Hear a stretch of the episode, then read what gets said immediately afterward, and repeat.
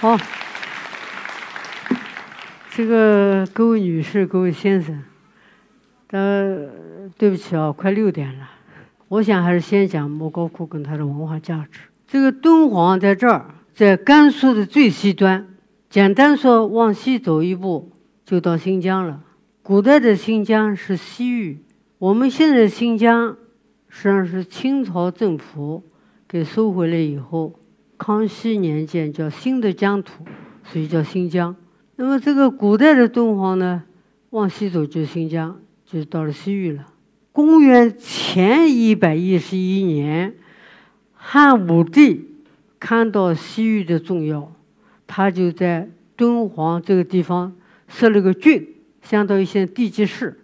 这个设了郡以后呢，到现在已经有两千多年历史。那么在汉唐的时候。这个古代的敦煌，如果我们往西走，这是新疆的南路，这新疆的北路，翻过坡米尔可以到中亚，什么塔吉克、哈萨克就这一带，然后通过这个中亚这个地方往南，就到南亚，哦，不是，这是阿富汗这些地方，哦，不是说错，阿富汗往南就到印度。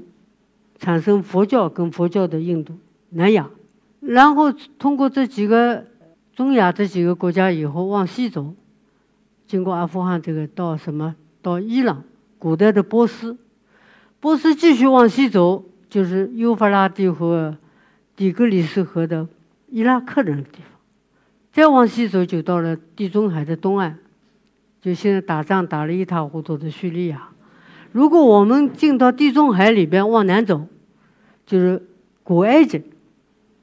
到地中海，就就从东岸再往西走，就到希腊罗马，经过哪儿呢？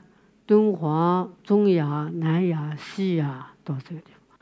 那么，如果从敦煌往东走呢？河西走廊，就到兰州，再往西走西安，这个咱们国内都知道，洛阳。洛阳再往西走，到了海边上，朝鲜半岛，入海到日本。我如果到敦煌再往北走，穿过戈壁沙漠，沿天山北路往西走，就叫草原丝绸之路。然后再那么敦煌再往南走呢，翻过阿尔金山到青海，青海穿过以后到西藏，西藏如果往南走到尼泊尔、印度，然后四川往东走，云南吧。哎，云南到大理，大理往南走，就到越南、缅甸。大家知道这个道路吧？所以这么一个地方，古代的人说它是咽喉之地。哎，你看四通八达的。当然我说的很轻松，走起来是非常艰难的，一段一段的走，说不定说命都丢掉了。当时敦煌，这个是。中汉唐王朝的西大门啊，也就是说，中国人要出去，西域的人要进来，不管你哪个国家，西域要进来都必须经过敦煌，所以它是一个西大门，也就是个要地，战略要地。这个战略要地呢，形成了中西贸易的一个中转站，也是中西文化交流汇合的一个地方。所以，这个敦煌郡在这个历史上。被叫为华容所交易都会，华就中华，容就指的少数民族或者说西域的人，华容所交一个都会啊。但是古代就这么重要，是中国的一个西大门。既然这么重要一个地方，那么莫高窟经过东西交汇之后，就是中西文化交汇吸纳的一个积累积淀结晶。我就把这个背景说了。下面咱们简单说说这个概况。这个敦煌，你说了半天，它建于公元六三百六十六年，哎，是中国历史上的十六国北凉。然后呢，经过了十个朝代，我就不一一说了。北朝、隋唐、五代、宋、西夏、元，那么元以后怎么不见了呢？这个元朝被明朝打打败以后啊，回到了漠北，他不让骚扰。所以明朝政府呢，在现在嘉峪关的地方修修嘉峪关城楼，修了以后把它一封，这个修窟的这一千年修窟人走了，停了，就这样了。那么留下来什么呢？像这样的好多洞啊，这样一共七百三十五个洞，还留下来了四万五千平方米壁画，留下了两千多身彩塑，留下来一个藏经洞。这藏经洞出来的文献、佛经跟卷画，这就是最著名的九层楼里头有唐朝的一个大佛。我就把这个简单说了一下。那么我要跟他讲，你说了这么多，摆了这么多。这样长的历史，一千年，不断的修，大概都很少有。大家有人去过云冈，去过龙门，它一段儿断掉了，再接一点，或者就这么一段，这么一千年没有。还有那么多的四万五千米平方米壁画，这是全世界都没有的。四万五千米平方壁画，自成体系的一个绘画，这么。画里头还有画，这是什么画？哦，这是西方净土观无量寿。那这是什么建筑啊？这什么衣服啊？这什么水池啊？这什么音乐舞蹈啊？说不完的。所以这么丰厚的资源，这么好看的艺术啊，这个应该说在国内外同类性质遗址中是绝无仅有。所以我经常也说。就世界上就一个敦煌，要没有了就，就很多中国古古典的文化艺术就见不着了。哎，这咱们看看洞，这是修行坐禅的洞，这两边两个小洞，这里头干什么？坐这里头打坐修行。我只能简单这么说，再不能往下说了啊。好，这是啥？中心塔入口。这个中心塔柱就是一个塔，这个人进去干啥？围着这个塔转。入塔观相，这个塔是干什么的呀？是从印度来的。大家看上面那个画，这是我们的一种，它印度就这样的圆的。这个塔是个像碗一样倒扣的覆钵似的，我们变成方的了。我们的顶呢变成这中国式的两面斜坡的，我们叫人字梯，有船只有斗拱的这样的变了。但是这个塔大家不要看哦，塔实际上过。佛教里头塔是埋，用咱们的话就是埋骨灰的。这个佛不这么看，佛是涅槃，他到了另外一个境界，所以这个到塔去是非常神圣的。哎，这个呢，这就中国式的建筑。这个我们小时候买米啊，不像现在拿那个秤，是拿那个斗，葛升一崴一斗，这斗倒扣过来，我们叫做覆斗式的固定。这是古代的。贵族皇帝建筑里头的一个账，只有他们才能享受这个。那么，所以中国这个建筑，你看这个刚才看看受印度影响，这会马上变中，逐渐的中国化了。这个什么时候呢？六世纪的中，就这样的中国式的殿堂出来了。这个呢是佛坛窟，这大家好多人去过佛教寺庙，更可以看到这个情况。这是五代的，这个佛菩萨这些都在台上。你可以绕着它去礼拜，也是刚才说这种顶，也可以看这个画。这是大象窟，毫无疑问里头装了个大象。这洞子很小，但里头装了个二十多米的大象。这个当然，如果仔细说，我可以说出十几种窟形。那咱们就简单这么说说。洞窟的形状讲完了，我就讲，呃，塑像。大家看这个像好不好？你们看，好在哪儿？在笑。这个是个什么呢？是个禅定佛。禅定佛在干什么呢？在思考。他的修行要思考，不是坐那坐着睡着了，那什么作用都不起了。他要思考，思考佛意、教理、教义。他呢，我的理解啊，高兴了。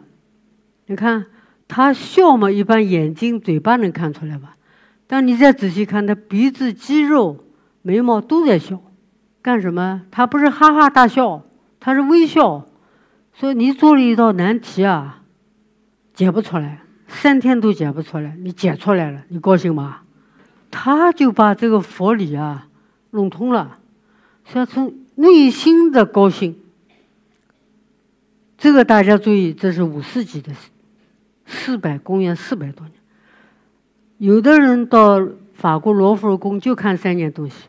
一个就是蒙娜丽莎，一个是断背的这个维纳斯，还有一个什么胜利女神。其实有好东西多着呢。这个维纳斯比他晚多了。要我说，没有他笑得好。我要跟大家讲什么呢？我要跟大家讲中国艺术的特点。你去看希腊罗马，不是说它不好，它好，骨头、肌肉，什么胳膊的大肌肉、胸大肌，什么哪块骨头符合解剖、符合科学，这个呢它没有，它它不是这样的。可是中国人讲神韵，古代评论艺术有几条标准，六法，什么构图怎么样？线条怎么样？色彩怎么样？最关键的，好的作品是神韵好。那么，我的认为就这个神韵很好，啊，你们说是不是这样的？这可是公元四百多年的作品，哎，所以我呢，给你介绍一个这个啊，我不多讲了。这个大佛呢，这正在修。我要跟大家讲，我刚去，我六三年去的，他修的时候我还很年轻啊。我也也有年轻的时候，我就爬，我爬上去，我一直爬上去，爬上去一看，真不好看，这个嘴唇皮那么厚，翻过来，这个这是因为太近了嘛，都不好看。这再回下来一看呢，很好看，因为我在下头，他在上头啊。可是我要跟大家讲，这个佛头一共二十六米多高，这个像啊，是。盛唐，就唐唐玄宗的时候，公元八世纪初上期的。大家看哦，特别那个手啊，这个整个比例你觉得很好。你你站在下头一看它，它非常庄严、巍然、肃穆，很了不起啊，自己很渺小。然后你一看它没什么比例不对吧？你们看出来了吗？它这个脑袋有七米，脑袋啊。一共是二十六米多。如果我们现在有个人脑袋这么长，那肯定是难看。可是他放在这儿呢，前面有个窗，有几个窗，因为这个洞就这么大。如果没有一点窗都没有，完全是黑洞洞。他前面有几个窗对着他那个阴影啊，那雕塑阴影一照，你根本看不出他的比例不对，而且觉得他肃穆庄严伟岸。这个好就好在这儿，哎，这就是刚才我说在修。这个我顺便说，我们也做维修保护。我今天有时间讲，没时间不讲。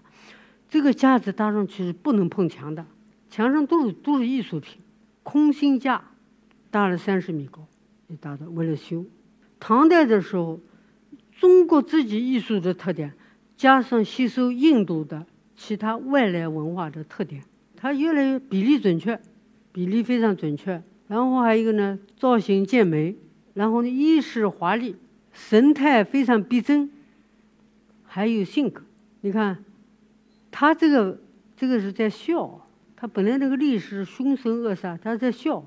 这个和尚是头陀的苦修苦行僧第一，释迦牟尼有很多弟子，有十个大弟子，其中一个大弟子老头儿。可是你看这个他哪有苦啊？似乎。他是个大的高僧，满腹经纶，他要讲什么？他一点都不苦。这个小和尚啊，你看到他聪明智慧，为啥？说释迦牟尼死了以后，你们去看，看叫去问阿难，他叫阿难。这个阿难特别聪明，你把佛经一看，如是我闻，如我当时听到我师父跟我讲的经，我现在告诉你，哎呀，这个记性太好了。所以这个小伙子就很聪明，是个是个啥？是个现在叫什么帅哥？哎，聪明智慧的帅哥似的。所以这个达到了我们中国佛教雕塑的顶峰时期。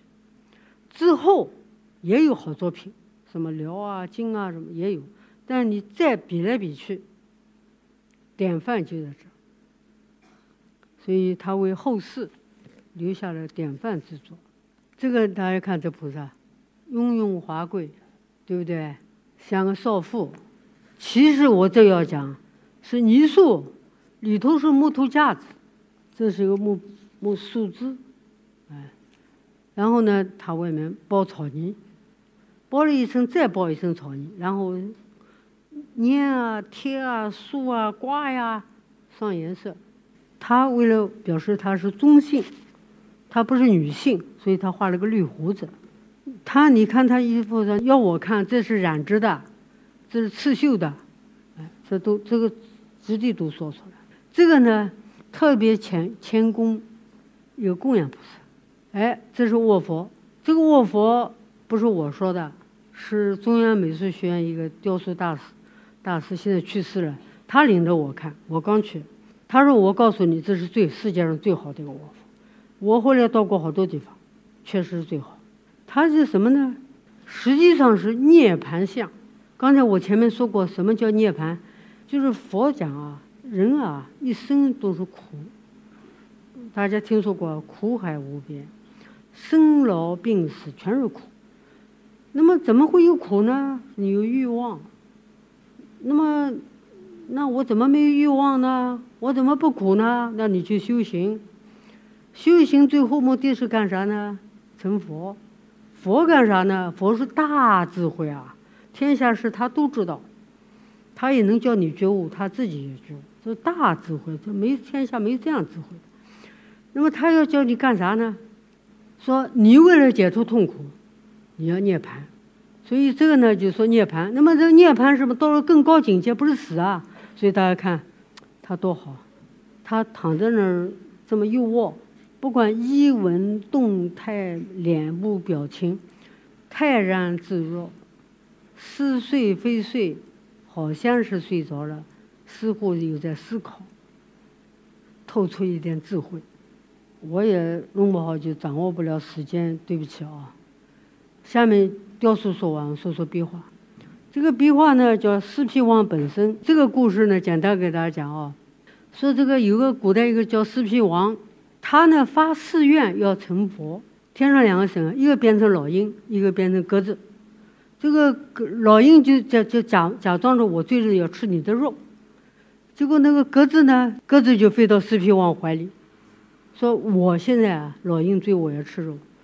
那个那个那个四皮王一想，那还能杀生吗？那不能杀生，不能吃，不能吃鸽子。那老鹰说，那你把它救了，我要饿死了。哎，四皮王说那很有道理啊，那我给你一块肉，那我不吃，我要吃热的流着血的肉。那怎么办？四皮王说那就割我的肉吧。他一看旁边跪了个人啊，拿了个刀在割他的肉。那你割多少肉呢？旁边一个秤，大家看到没有？这怎么这个秤啊？割了多少肉，鸽子还是那么重，不能平衡啊。这个四皮王说：“我既然发了大愿，那我就跳到城旁。所以这就是四皮王。哎，这秤就平了。天上那些飞天，你看大家看，到处都每个洞都有飞天。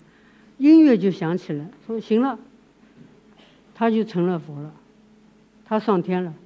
那么这谁做的事儿呢？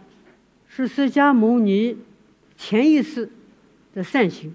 大家听听来了吧？这样的故事很多很多啊。”什么割脑袋的，割肉的，什么还还很多很多，都血淋淋的。实际上，他要表达一个思想：你要成佛，你要修六度，就有六种办法。要好好修行，要布施，施舍财宝，最高的就无非血肉之躯，我牺牲了，这是最高境界。那么你最后呢，就能成佛。好。你怎么又跳了神仙了呢？西王母，西王母不是佛教的啊！大家看，这是，一看就印度式的吧？画的立体画，这个凹下去的地方染一道，它因为变色，啊，外外面的穿的衣服，然后我们再看呢，这个完全中国的，中国的车凤车，大家看到没有？这个做的西王母打着这个旗，然后这些神仙跟着，这个佛教东西怎么出这个呢？我告诉大家，佛教传到中国不受欢迎，你是外来宗教要排挤，说你不出家，你还不姓樊了，信释迦牟尼的释，你也不成家，不生儿育女，大不忠不孝啊，跟儒家思想相悖。所以他为了融入中国社会，在敦煌，在东汉，早在东汉的时候，好多墓葬里头都画这种东王公、西王母、什么伏羲、女娲这些。为什么要要专门画这个呢？西王母，中国人古代死了以后，中国人哦，不是印度人，他死了以后相信一个，他要成仙。你怎么成仙？我们打开墓葬，我是学考古的，打开墓葬能看见什么呢？有个洞，就表示个门。然后呢，这个门，西王母领着你到昆仑山，他在昆仑山领着你是上天，你就可以成仙。所以门这个死人的墓里大画东王公、西王，所以他把这个画起来。其实东方那一带早都画这些，这是为了融入中国的文化。张骞出西域图，这个是张骞，这是汉武帝，这干啥呢？这是汉武帝把匈奴打败，大家都知道吧？匈奴打败以后呢，俘获了匈奴的战利品金人，其实铜的，在甘泉宫，在咸阳附近甘泉宫拜，拜了半天不知道他名名字叫什么，所以要派张骞，你到大夏。就现在相当于阿富汗，说你到那个地方去给我问佛名号。其实这个是张骞出西域是真有其事。公元前一百三十八年，公元前一百一十九年，两次派他出西域。没有张骞出西域，中国丝绸之路，嗯，帕米尔以西的欧亚，他们的路线早都通，早都是相互贸易。可是跟中国不通。张骞出了西域以后。从亚洲一直打通，全线贯通，丝绸之路对中外文化交流、对贸易做了极大的贡献。没有丝绸之路，不可能有中外贸易，也不可能有莫高窟。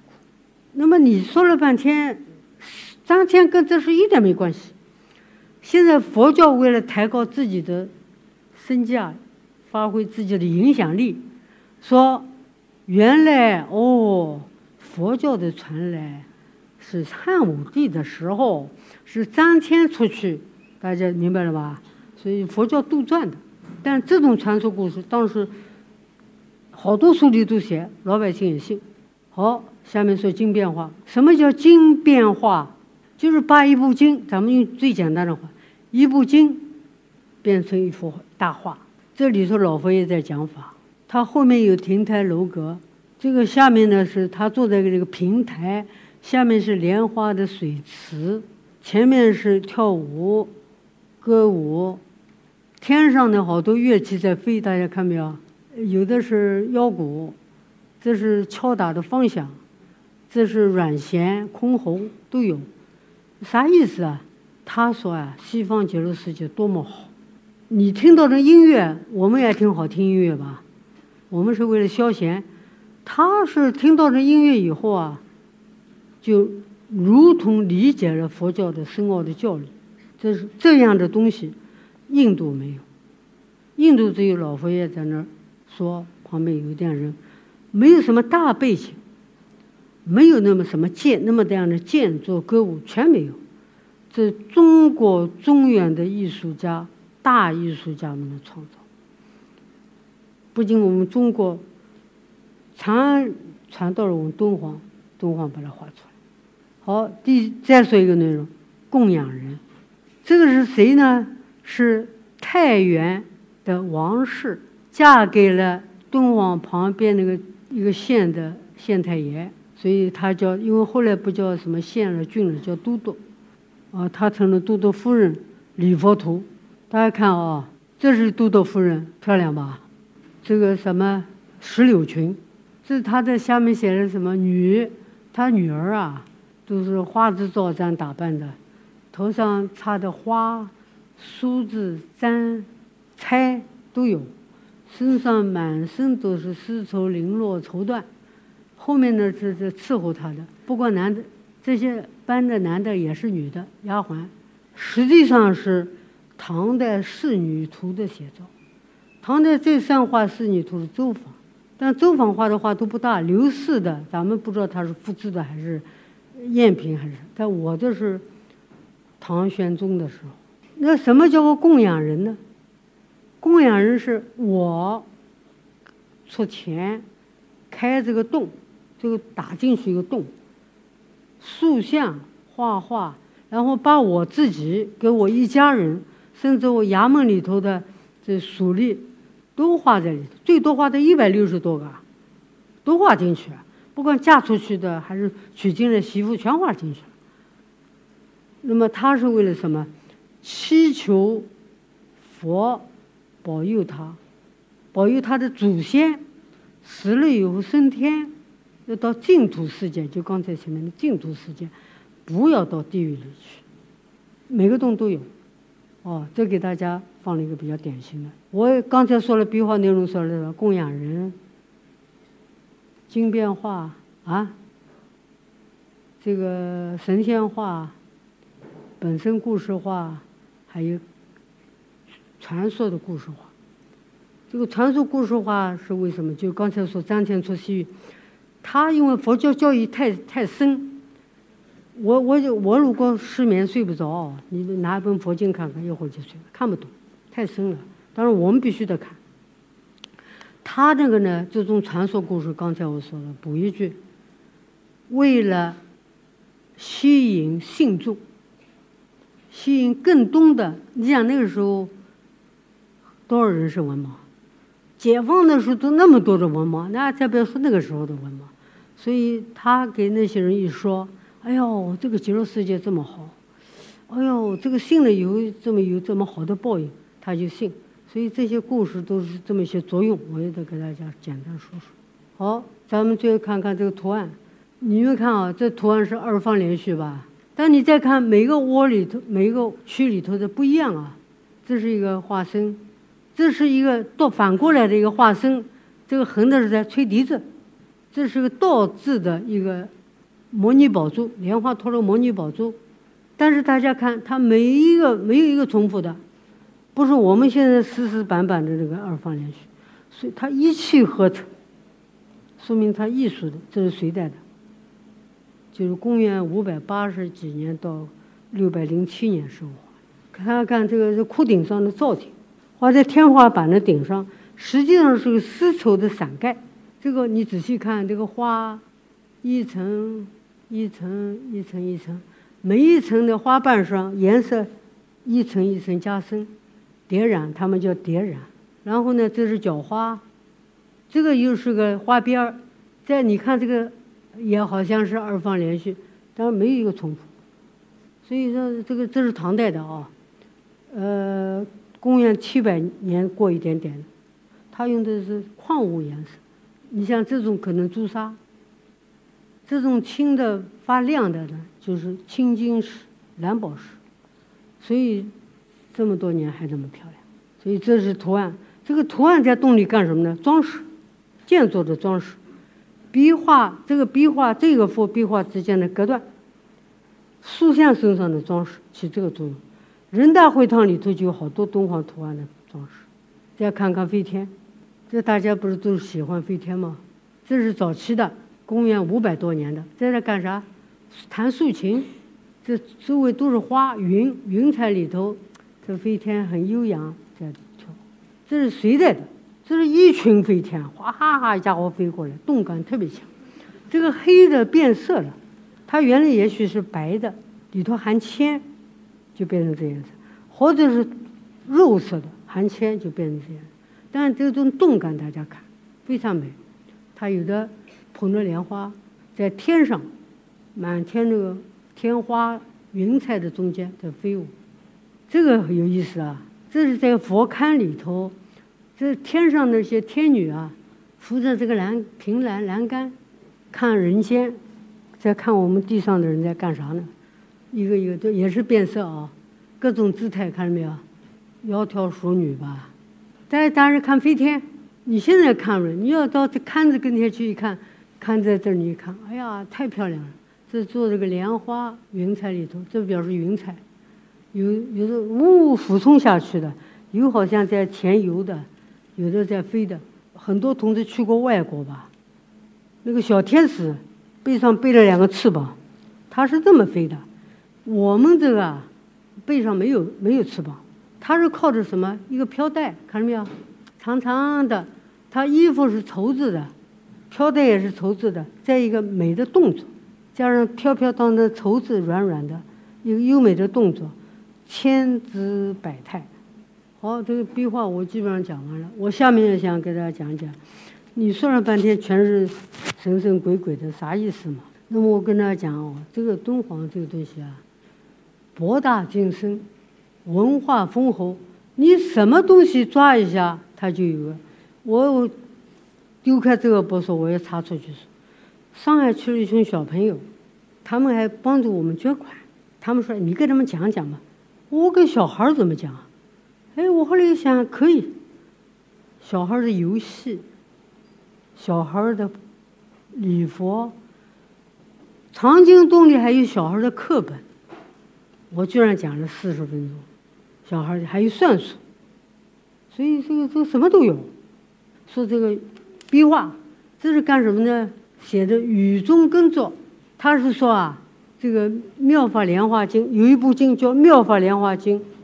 有一点像文化大革命说毛泽东思想伟大一样，雨露滋润，没有雨露滋润，我们人就活不了了。所以他呢就乌云密布，在雨里头，他为了说明它的作用，离不开水，离不开，他就来了个乌云密布里头，农业在耕作。中国是农业国啊，壁画里很多这样农业场面。好，这个有啥？这是手工业啊。这个上头在打铁，这旁边是个炉子，这边在鼓风，双扇门的鼓风，现在人可能看都看不见了。现在还用这个玩意儿，把电一开不就完了吗？我告诉大家，古代的鼓风是拿皮囊，动物啊死掉以后把这皮一缝，那个皮囊压，你说那有多大的风啊？所以后来就成了排扇，排扇以后呢单扇。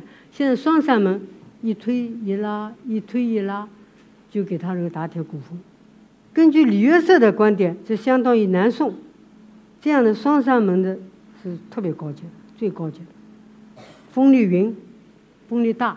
这个在干啥？一摞一摞的，旁边还有什么桶啊、碗啊、盆啊，在酿酒，什么蒸馏酒。我不懂喝酒，是不是？现在的酒叫蒸馏酒，过去不是。那么中国人知道做蒸馏酒了，这是相当于南宋。哎，这在干啥？打仗啊！这是拿着旗，跨这个河。这是个啥？婴儿车。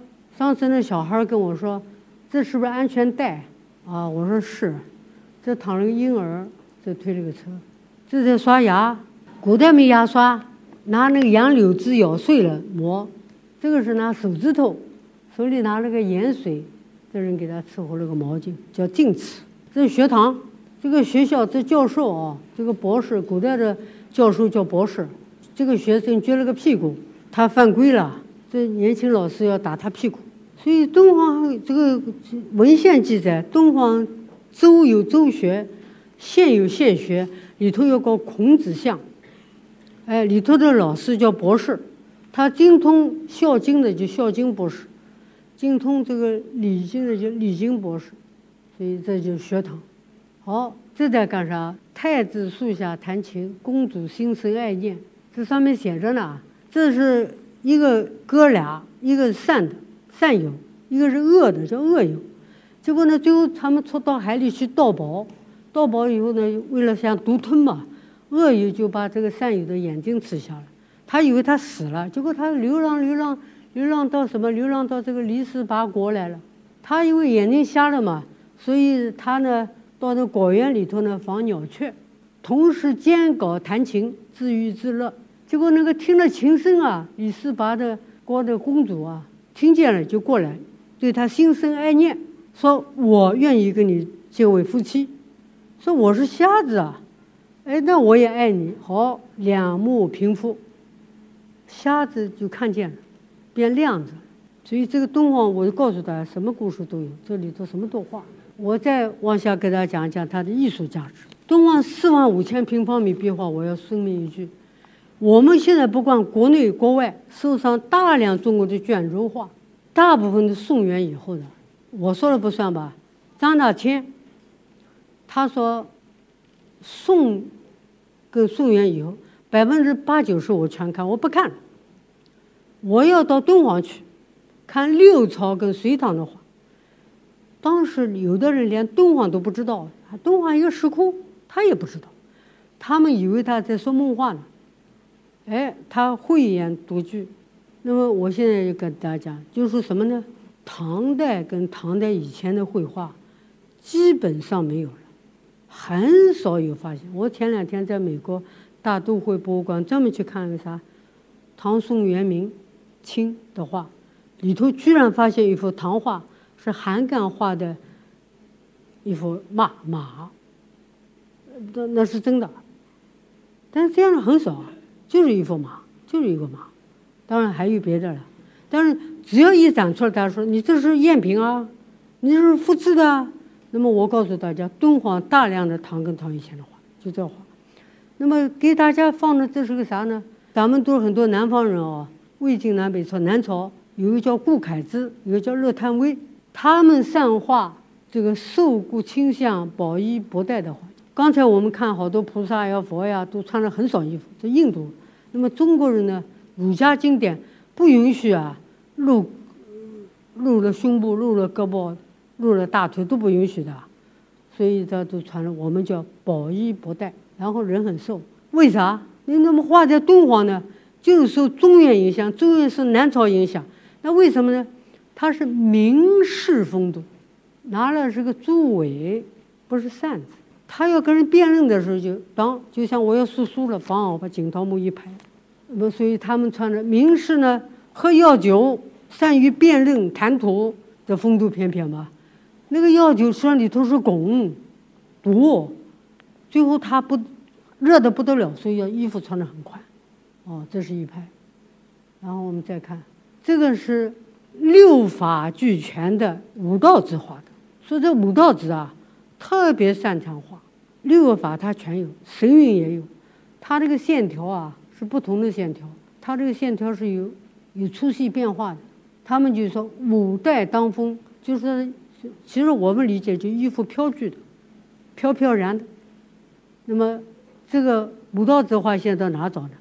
敦煌，这是青绿山水画。国外只有风景画，没有山水画。山水画是中国文人发明的。最早北朝的时候的山叫人大于山，本来山高嘛。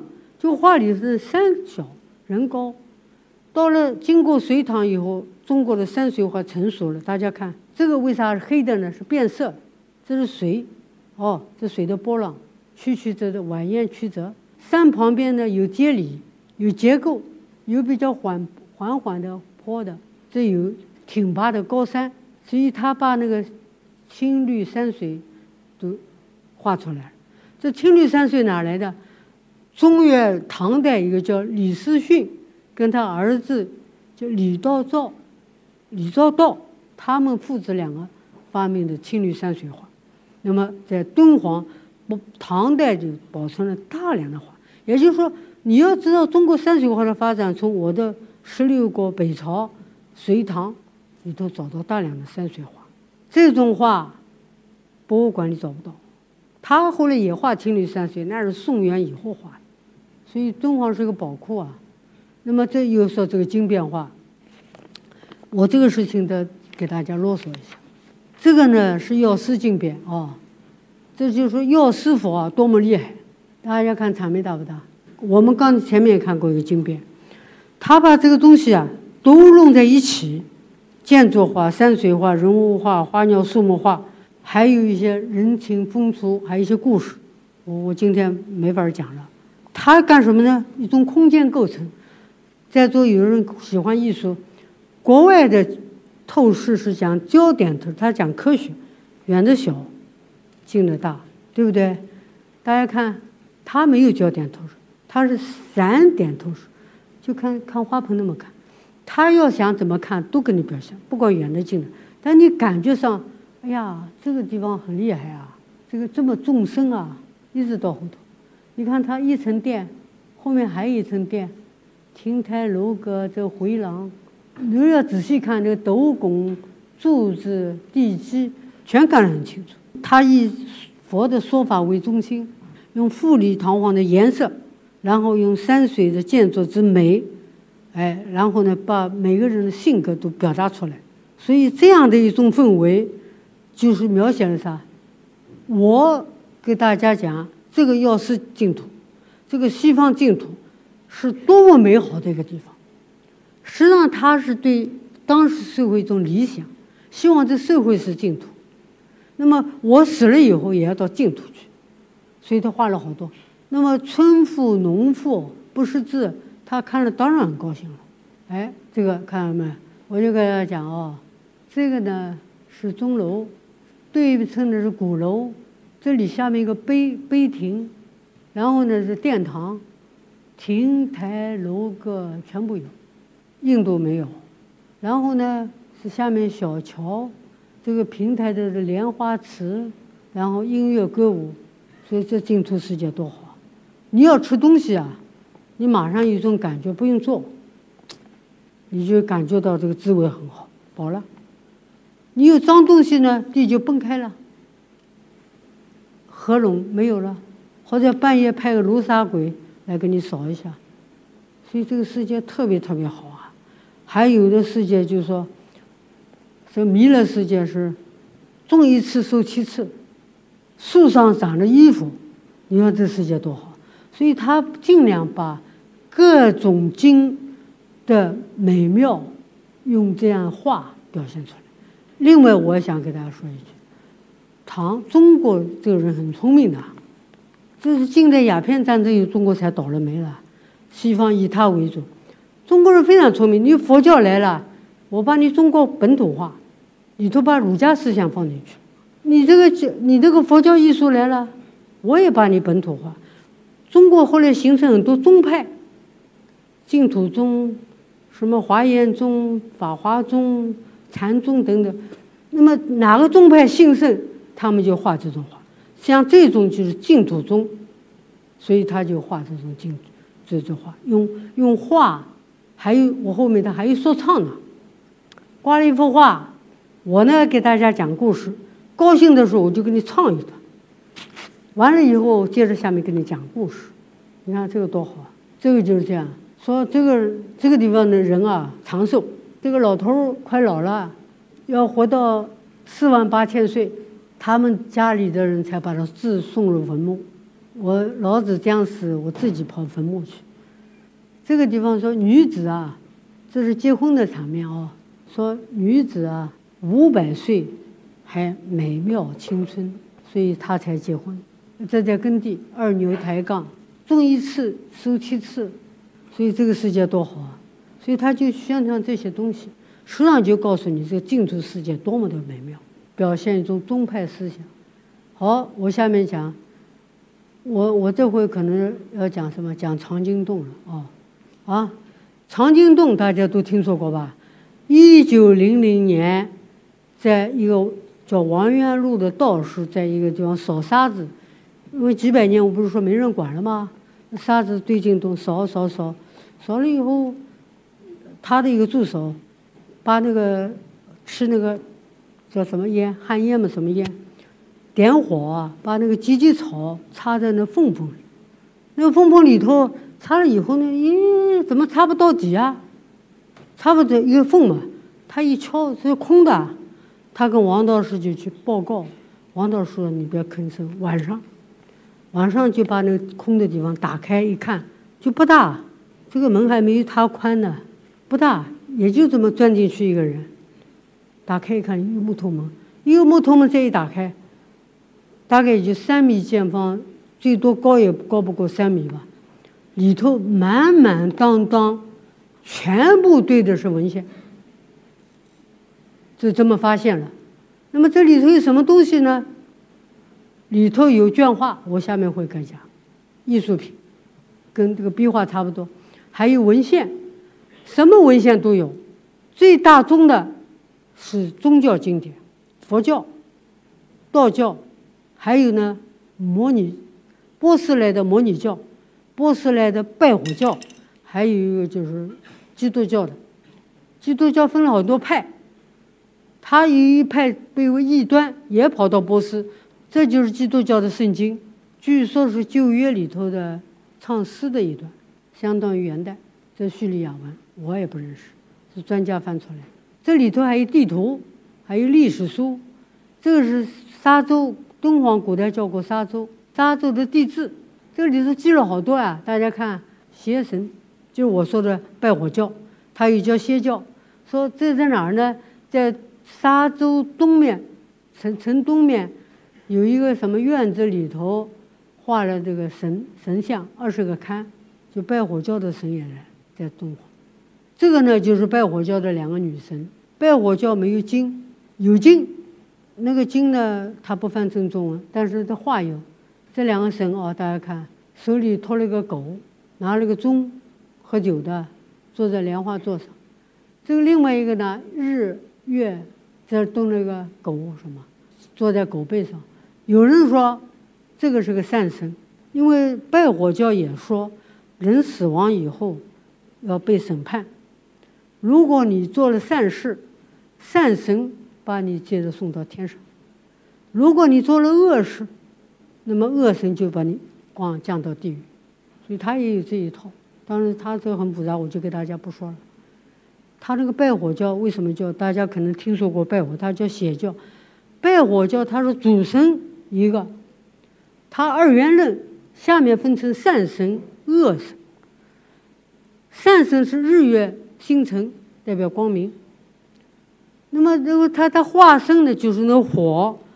敦煌藏经洞里除了佛教经典，有道教。那怎么有道教经呢？唐王朝，他古代人也很讲虚荣的，出身高贵，他要求。其实李家根本不高贵，他为了说高贵，他找了半天呢。我的祖先元祖是李耳，李耳创造道教的，所以他要信道教。所以敦煌也有道观，还有道经，道教的经典。除了这两个，有刚才说邪教的经。哎，这这是我们的绢画啊，这药师佛大家看很漂亮吧？藏经洞出土的。那我再插一句。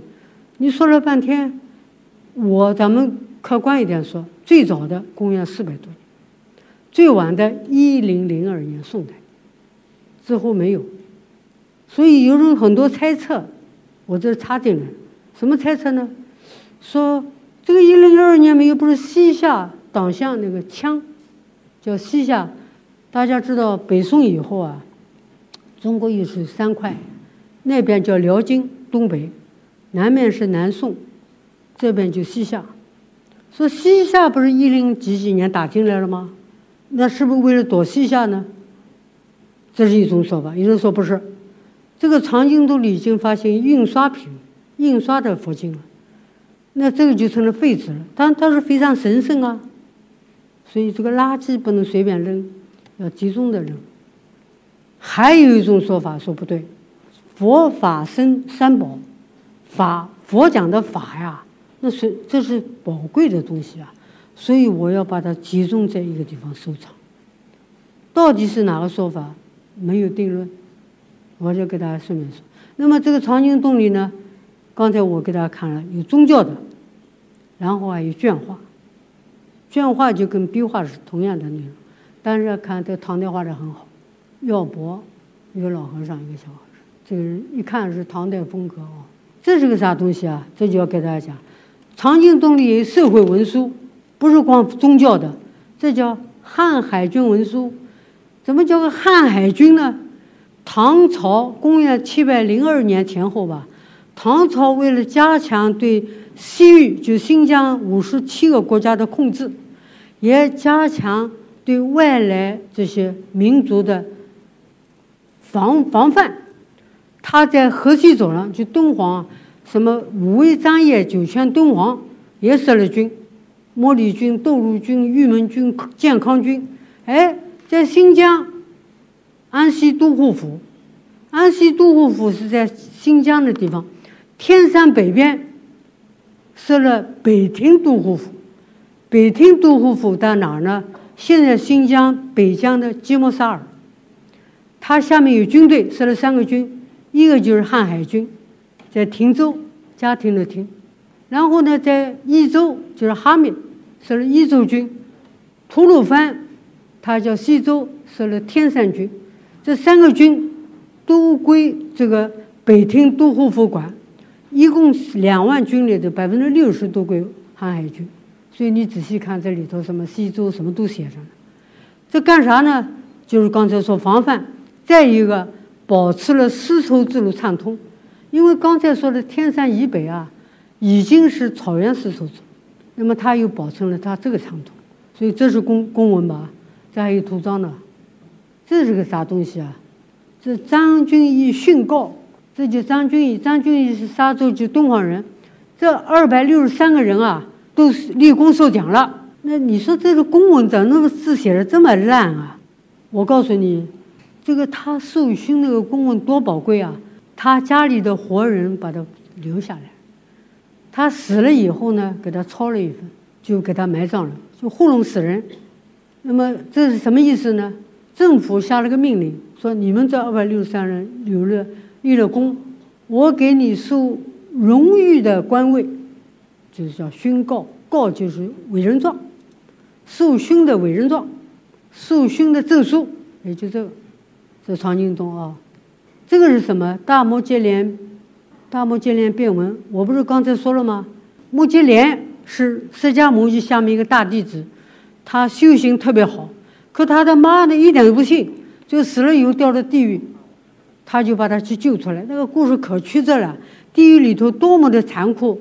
哎，就这一套，大家还有不知道现在年轻人知道不？阴历七月十五是鬼节吧？哎，要给鬼送饭，这都有关系。他就是根据《盂兰盆经》来的，他就讲故事，因为他要刚才说了，你佛经那么枯燥，什么这个道理那个道理，什么不如不二法门？什么叫个不二法门？他根本看不懂，哎。他呢，现在通过讲故事，哎，那边挂了个画，那边讲了故事，所以这个大木接连，我小的时候在上海，上海啊，还有木莲戏，木莲叔叔，所以这个里，那么我再给大家讲一下，这个是通俗文学，在长京洞发现以前，中国人不知道通俗文学哪来的，听了人说书，看了宝卷，看了小说。这通俗文学哪来？不知道，只知道我们小时候叫文言文、白话文。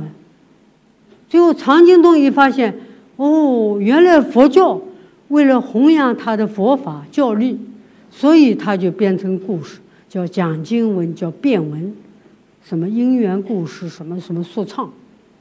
不仅唱佛教的，还有讲伍子胥的故事，什么孟姜女哭长征，他都讲，为了吸引大家。这是文学，那么这这才知道，所以中国的好多大专家都在研究这个通俗文学，敦煌的通俗文学。好，最后一个，长经洞里还有许多非汉文的文献，希伯来文是犹太的吧？粟特文中亚的吧？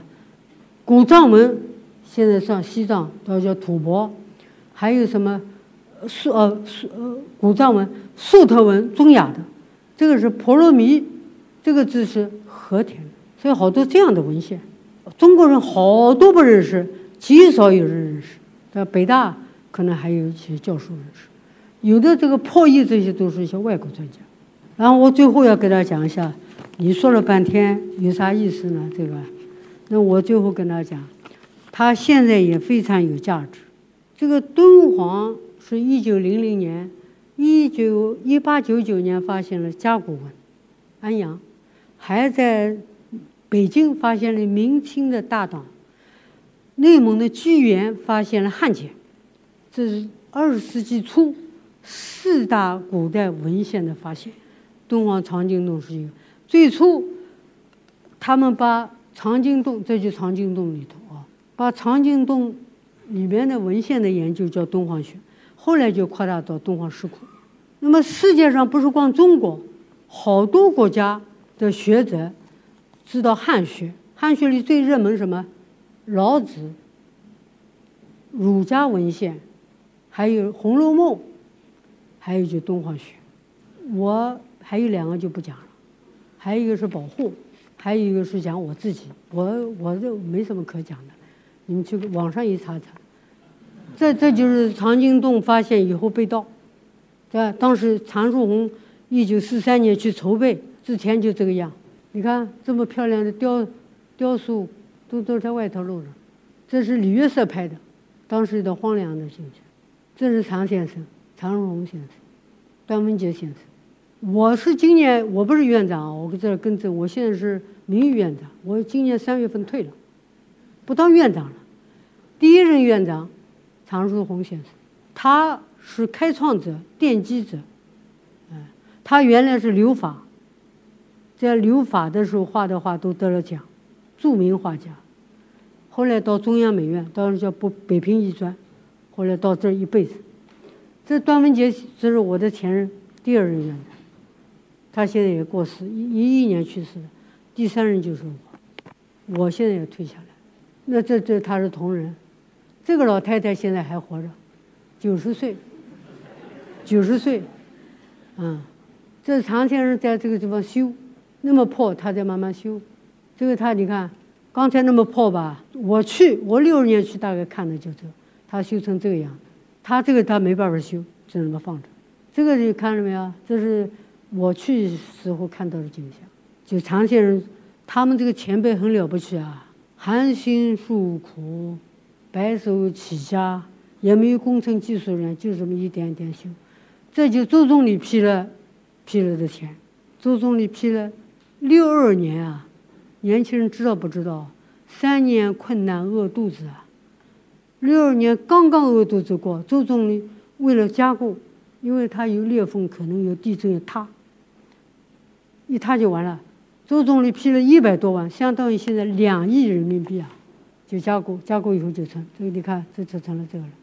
现在你们去就这样，不仅有了装，有了门了，有了墙了，遮风挡雨了，还有了栈道通道。原来上不去的。我去的时候，我一激动，我要跟你们说，一个树干，旁边插个树枝，插个树枝，说你上。哎，我这个梯子我没见过，我不敢上。说没关系，你上。上了下去，再往下一看，不敢下。我要去实习啊，呃，我每天都上去，早晨不敢喝稀饭，不敢喝喝水，爬上去，免得下来。那厕所还老远呢，没电没水嘛。那么我们这是我们遵照的准则啊，这是我们制的制度，这是我们现在回来跟老外合作了，美日本、美国、英国、澳大利亚很多的机构，还有人家还有基金会帮助我们。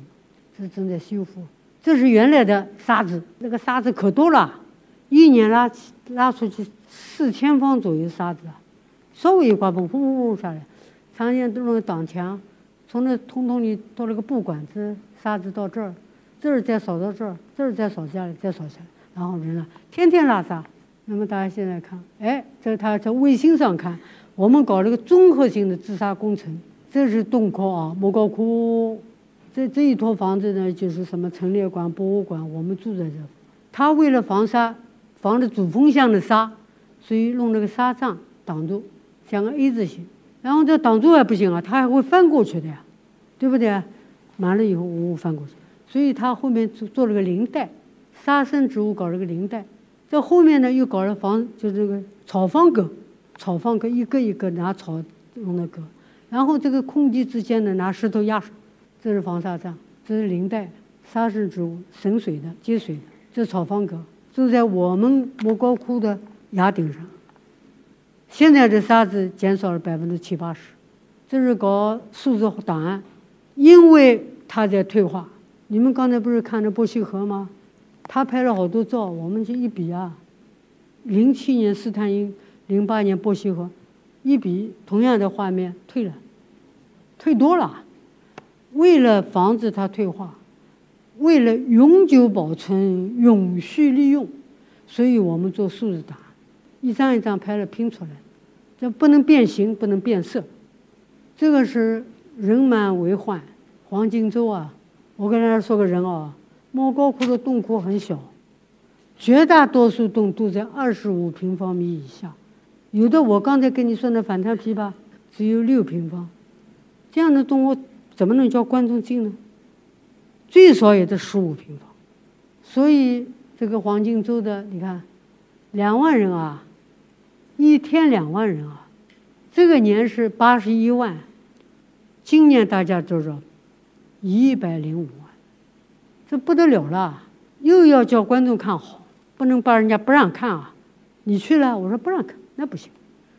又要保护洞，不能因为开放处理好保护跟着矛盾，所以我们最后就搞承载量的研究。